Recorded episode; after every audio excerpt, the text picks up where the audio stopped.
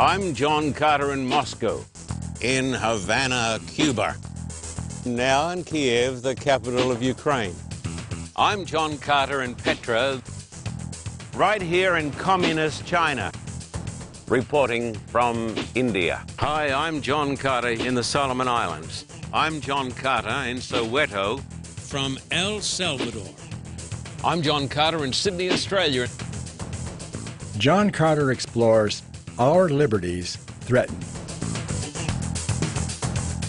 Welcome back to the Carter Report. Our guest today is attorney Alan Reinach, and we're talking about religious liberty threatened here in the United States of America.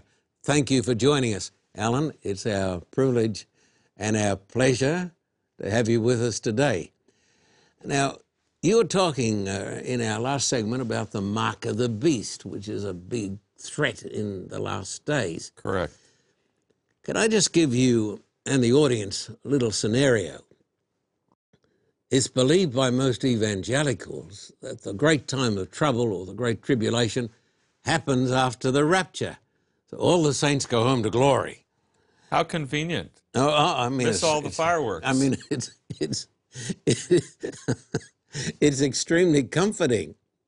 I can't go along with it though because I can show texts in the Bible in Matthew 24 where Jesus talks about this great tribulation. Then he says, after the tribulation of those days, the sun is going to be darkened, the moon's not going to give us light, the stars are going to fall from heaven.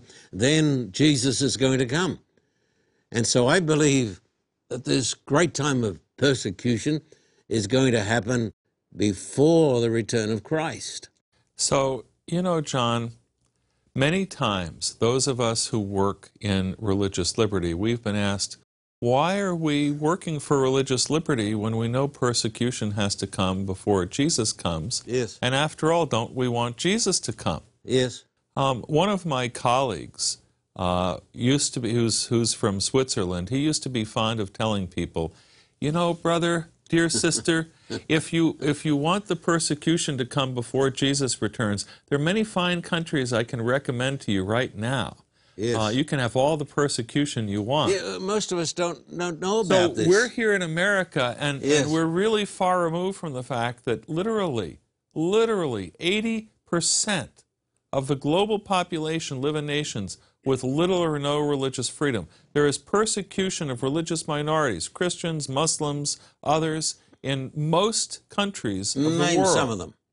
Well, some of the worst offenders you know, uh, for example, North Korea, And Saudi Arabia. uh, the all across the Arab No, world. no synagogues in Saudi Arabia. Saudi Arabia is a big offender, And but n- no throughout, Christian churches. Throughout Pakistan, Yes. you know, we just uh, got the the word. Uh, the Christian lady Asia Bibi was released after years of being Yeah, imprisoned for uh, falsely accused of blasphemy against the prophet. Um, blasphemy laws are a a big problem accusation. in China, there's a, a re-education campaign uh, complete with camps for one million Uyghur Muslims in, in China. A million of them. And yes, that's what the reports are. Mm. And, you know, that's a good- Chinese Christians a good communist are government. Being persecuted as well. Mm.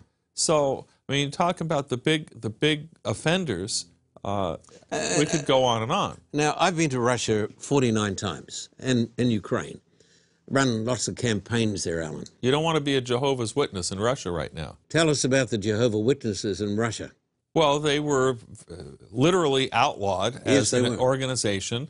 Uh, recent reports, they're starting to be arrested now. They're viciously persecuted. yes. All of their churches all their buildings, their kingdom halls, illegally seized, Right? and many of the leaders thrown into prison because they're Jehovah Witnesses. Do you believe in the teachings of Jehovah Witnesses? I'm not a Jehovah's Jehovah Witness. I believe in their right to have their beliefs Absolutely. and their right to promote their beliefs. Absolutely. I don't have to agree with them. No, absolutely. but in Russia, uh, unfortunately, today we see a, a tendency where Russia is going back to the bad old days of the Soviet Union. Well, you know, uh, forgive me, but uh, President Trump's buddy, uh, Mr. Putin, there is Yes. a former KGB chief. Yes, he is. You know, uh, What I do you know, expect? I know. What do you expect? Let me read you this passage, Alan, out of the Apocalypse, as you said, rightly so, written by a Jewish gentleman. Yes, indeed. So uh, let me read you something here. Uh, in Revelation 13, you have a symbolic portrayal of two beasts or two latter day world powers. Uh, the first one we, we won't go into, but the second one says, Then I saw another beast coming up out of the earth. It two horns like a lamb, spoke like a dragon. This is a power that comes up very nice, like a lamb, but ends up speaking like a dragon. This is not preached on too much today, Alan, because it's too controversial. Then it goes on to say, and he exercises all the authority of the first beast in his presence. The first beast was a union of church and state yes, it was. and a persecuting power. Indeed. Causes the earth and those who dwell in it to worship the first beast whose mm. deadly wound was healed. He performs great signs so that he even makes fire come down from heaven on the earth in the sight of men. Then it goes on to say this and he deceives those who dwell on the earth by those signs which he was granted to do in the sight of the beast, telling those who dwell on the earth, here it is, and, and listen to this, my friend, to make an image to the beast, an image to the beast who was wounded by the sword and lived. Now, if I say to you, Alan, as I said in the first segment, uh, your son or your daughter, hey, just the image of you, Alan, Mm-hmm. Spitting image. what does it mean? Means he looks just like me. Uh, acts like you. It's a scary thought, isn't it? It is. There's an, one of me is quite enough. And one of you too, for that matter, John. This is why you and I get on so well together. Yeah.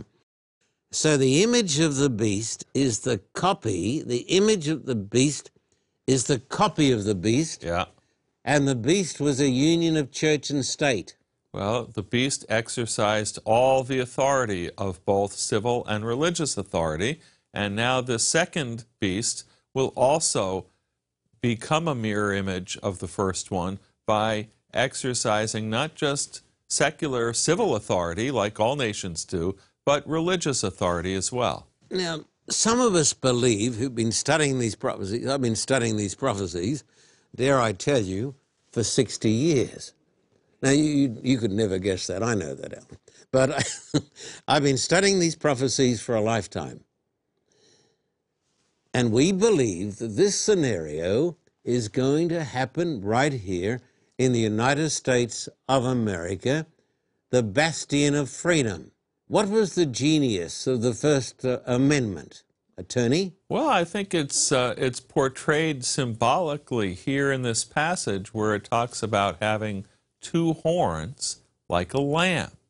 The lamb in Scripture is a symbol of Jesus, Yes. and mild, innocent, mm.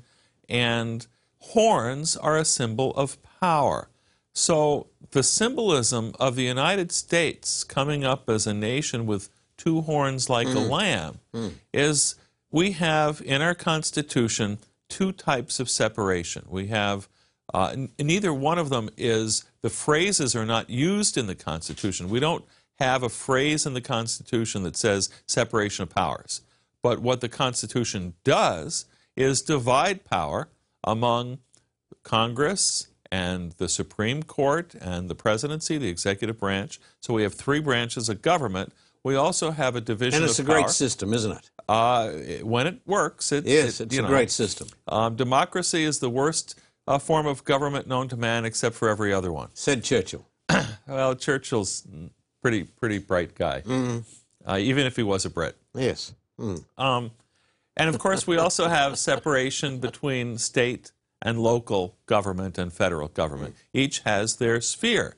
And the genius was uh, preventing too much accumulation of power. Now, we have had what's known as the imperial presidency with too much accumulation of power under both Republican and Democratic administrations. So, there's enough blame to go around, isn't there? It's uh, certainly enough to go. But when you talk about these two horns like a lamb, it's not just the separation of civil authority, it's also the separation of church and state, which is not what the First Amendment says, it's what the First Amendment does. Just like the Constitution doesn't say separation of powers, but that's what it does. So that's the genius of America, isn't it? It is. Yes. But I, I want to point out one more thing this business of speaking like a dragon. Yes. Uh, many who read this casually think, oh, well, that's going to be in the future.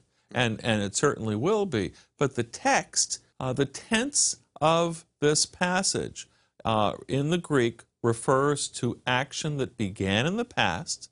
It's imperfect, which means it was never completed. It's continuing into the present and on into the future. So both the principles of the horns like a lamb and the dragon speaking, this has been the tension in our nation's history, in our national life, the tension between our aspirations towards freedom, our, our, the equality of, of all human beings has been largely aspirational. And yet we also have lots of things we could point to that are dragon-like let me, in our history. Let me ask uh, what could be called a, a controversial question. You'd never ask a controversial question. Uh, not to a it's out of character for uh, you, John. Not to a controversial attorney. Do you see the image of the beast being set up in America today? Absolutely. You, you really do. I do. Look, I'm not talking. Now this is sort of a bombshell, the image of the beast, because this is the this is one of the last signs before the coming of Christ. Look, And it's a scary thing. we understand the image of the beast to be a nation that is exercising both civil and religious authority. Yes. Okay. Hmm. So with the, you know, you okay, you've seen from this administration uh, persistent criticism of the press, of our major newspapers, etc. Is that dangerous or is it true? Attacking the media. Is it true though? Doesn't the press deserve a lot of this? I don't think so. You don't think so? The press is the fourth estate. It is the institution that is supposed to hold elected officials' feet to the fire. But, but you, you and I know that the liberal press in this country has done untold damage to the Christian cause. The press is largely reflective of the views of the far left. Is is that so? I would not agree with that. Uh, uh, no, I'm asking a question. the press is secular. Uh, most of the reporters are unchurched, and so they may not be, uh, you know, sympathetic to the church. But that doesn't mean that they're attacking the church. No, no, but they have, in my humble opinion, shown a bias towards liberal causes. I think the press works very hard to tell it like it is. They should, but they are, as, as you say, they're being called what? Enemies of the people. Yeah, is that a new term? No, it's not. We heard the same thing during the 1930s in Germany, didn't we? I did some study on this last night, knowing that I'd be interviewing you, Alan. and the term the enemy of the people even goes back to the days of the French Revolution. Uh, not talking so much about the press, but anybody who, who was um, seen as being uh, in, with a different viewpoint to the government. And so, in the days of the French Revolution, anybody who was against the government was an enemy of the people. It was a term that was used by, by Hitler, and a term that was used by Stalin, and a term that was used by Lenin. You so know, it's a little, little bit bad, but isn't it? John, bad connotations. if if I may here, there is a twisting when you know in our Declaration of Independence we, we talk about um, well, or the in the Constitution we talk about we the people in order to form a more perfect union. You know Lincoln's phrase, government of, by, and for the people, and people having God-given inalienable rights, and the Yes. role of government is to respect and to protect the rights of the people. Yes. When you then identify the government as the people, so that if you are in opposition to the government, Yes. your opposition to the people, that's a complete distortion. Oh, it's, it it's 180 degrees. Yes. You know, the people are supposed to hold the government to account. Yes, not the other way around. Right. Uh, I've just discovered a statement here. I've forgotten I had it. Lenin said, All leaders of the Constitutional Democratic Party. This was not the same as the Democratic Party in America. I should point Yes. this out. All leaders of the Constitutional Democratic Party, a party filled with enemies of the people, are hereby to be considered outlaws. So the very term is, is an obnoxious term, is it not? And it's a it's a, a dangerous term. And what what the people did there, Stalin did, Lenin did, they imprisoned and they executed people who were the enemies of the people. They were dissidents. They were good people. But you were you were asking me about the image of the beast. Yes. And where where I was going with this Yes. was to suggest that the danger is when the government starts to uh, assume to itself the right to choose among religions, Yes. to favor one Yes. and to disfavor others. Yes.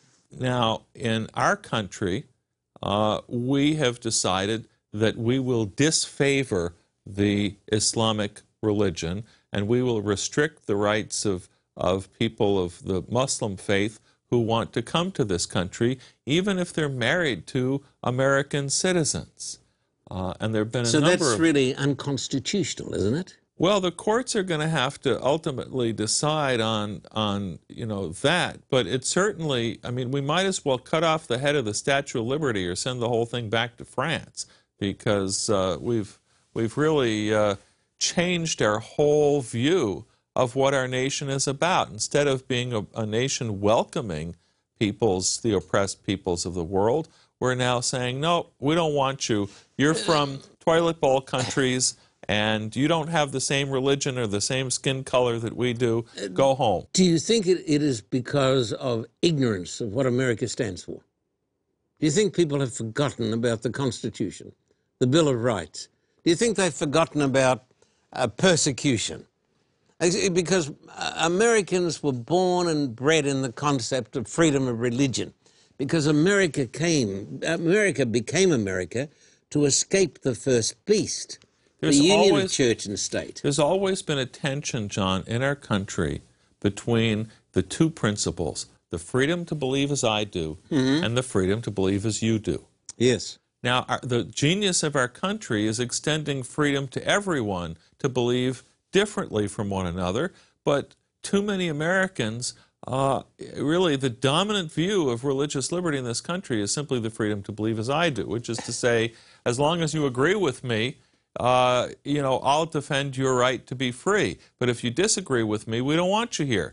You know, we don't like your kind around here. Uh, now, I want to say to the great audience uh, who is watching today, what Alan is saying is old fashioned American patriotism, in my opinion.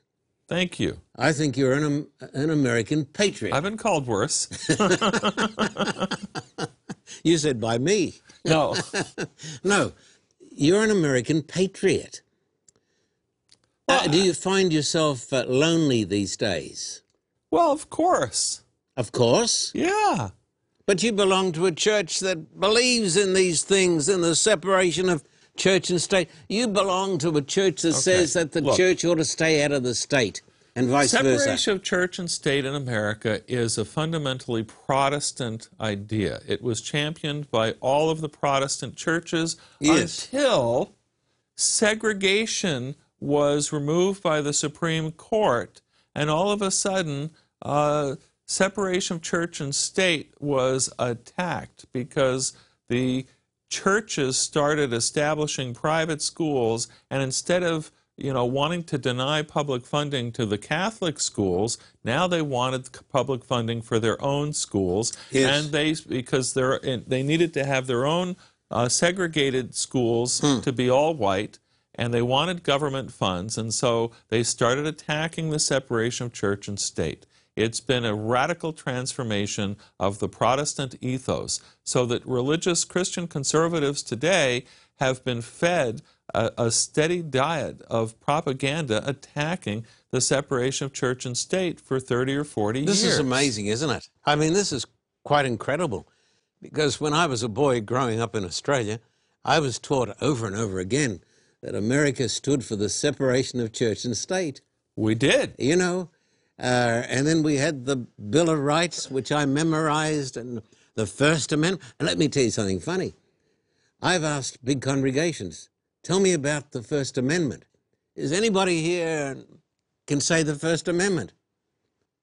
In my congregations, I couldn't find a single person. High school students that have already had some kind of government class, they could tell me all the members of the Simpsons family from the cartoon show on yes. TV, but they couldn't tell me what rights were protected under the First Amendment. And this is the great tragedy, isn't it? It is. It is the tragedy of, of ignorance. But I'm appealing today to the audience, and I'm appealing to every person watching the program to stand up for America, for what America used to stand for. Our principles that we have all aspired to, principles of freedom for all, hmm. are powerful, and they've been a beacon, a light to yes, the nations have. of the world. Yes. And Are they so today? Well, it's it's much more difficult as I've talked to human rights and religious freedom advocates who work overseas. Um, when we have an America First foreign policy, uh, and when the rhetoric coming out of our country is attacking other countries, attacking people of other faiths, attacking immigrants, you know, it's simply inconsistent with our advocacy of human rights and religious freedom. It undermines our effectiveness. Uh, I sometimes feel a very lonely person, Alan, because I'm not on the left and I'm not on the right. I'm uh, accused of being one or the other, but oh, I am not. accused. I'm accused of all sorts of things. I don't belong to any political party. Nor do I. Uh, and I've been accused of this. No, you've. I was accused this weekend. You've got to take your stand, and you've got to stand with these people. I, I've said, well, I stand with Jesus. I'm an independent. I plan to stay an independent. Uh, I don't want to offend you, my dear friend and supporter of the Carter Report, but I've got to be honest with you. I don't want other people thinking for me. I don't want to belong to a party, then I'm forced into this little groove. And they tell you what to think and yeah, how to. I reserve the right to think for myself and to follow Christ. And not in that order, but to follow Christ. And Jesus said, didn't he say, you'll know the truth? And the truth shall set you free. Yeah, a lot of people today are not free. A lot of people are tied up and they can't think for themselves, and they're simply thinking other people's thoughts and they're getting brainwashed. And this is what concerns me. Now, it says here, he was granted power to give breath to the image of the beast. That's the copy of church and state. That the image of the beast should both speak and cause as many as would not, listening, would not worship the image of the beast to be killed. So it says intolerance is going to become so strong in America that people are going to be put to death over the issue of the separation of church and state, and to whom is your allegiance? Those who belong to God, who receive the seal of God, yes. and who do not worship the beast, who are not in allegiance to the nation, they're the ones who are going to be on the outs. It says here, absolutely, Ellen. It says, He calls us all, both small and great, rich and poor, free and slave, to receive a mark on their right hand or on their foreheads, and that no one may buy or sell except one who has the mark of the beast. So they're going to be a very big group of people, aren't they? Because they're conformists. Mm-hmm. They go along with the crowd, they go along to get along. Now, Alan, we're running out of time, and this has been a great program. What you've said is, I, I think, is tremendous. And I urge the viewers to think about what you've heard here today and to think for yourself. Don't be a slave to any system. Uh, please write to me, John Carter, Post Office Box 1900, Thousand Oaks, California, 91358.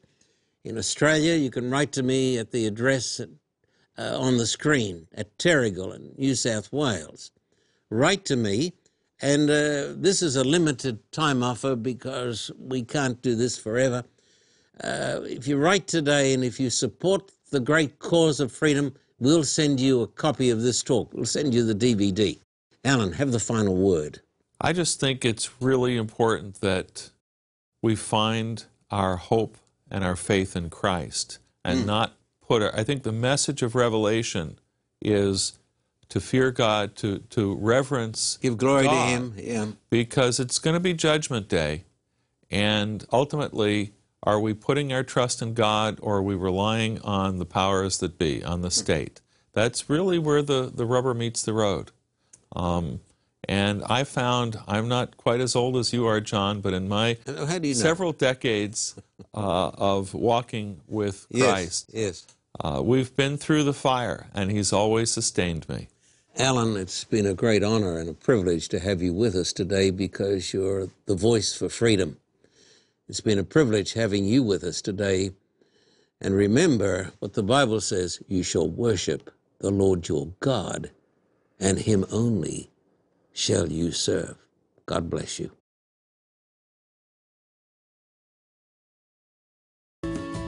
Greater Manila is more than 20 million souls. Almost all these beautiful people are ignorant of the true gospel of Christ. Manila needs Jesus. 35 years ago, John Carter came to Manila. Pastor Carter is returning to Manila with an urgent assignment preach the gospel of Christ and the great truths of the Bible. Don't water down the message. Make it plain, make it clear, make it Christ centered. The Carter Report needs your help now to light a fire in the Philippines.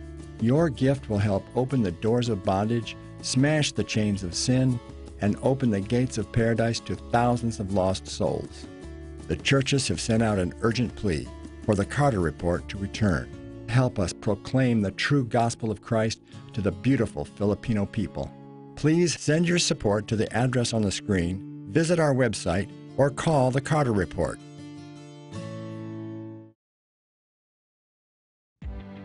The Word began in a village. Churches and schools sprang up and multiplied, reaching into the city. Great truths revealed to the people of Papua New Guinea, changing thousands of lives. Our eyes are going to be opened to the discovery of amazing truths. The greatest truth in the Bible, it is the truth that God loves you. It has completely changed my life, and I'm going to be baptized this Sabbath. Pastor Carter has put something in my heart that I will never forget. Thank you, Pastor Carter, for your program. It has changed my life completely. John Carter's Great Truths Revealed was recorded live from Papua New Guinea. Experience the miracles in this 21 DVD series for a gift of $150 US or $210 Australian. To order, visit our website or call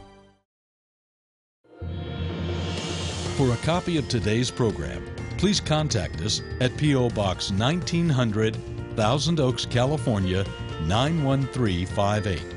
Or in Australia, contact us at P.O. Box 861, Terrigal, New South Wales 2260. This program is made possible through the generous support of viewers like you. We thank you for your continued support. May God richly bless you.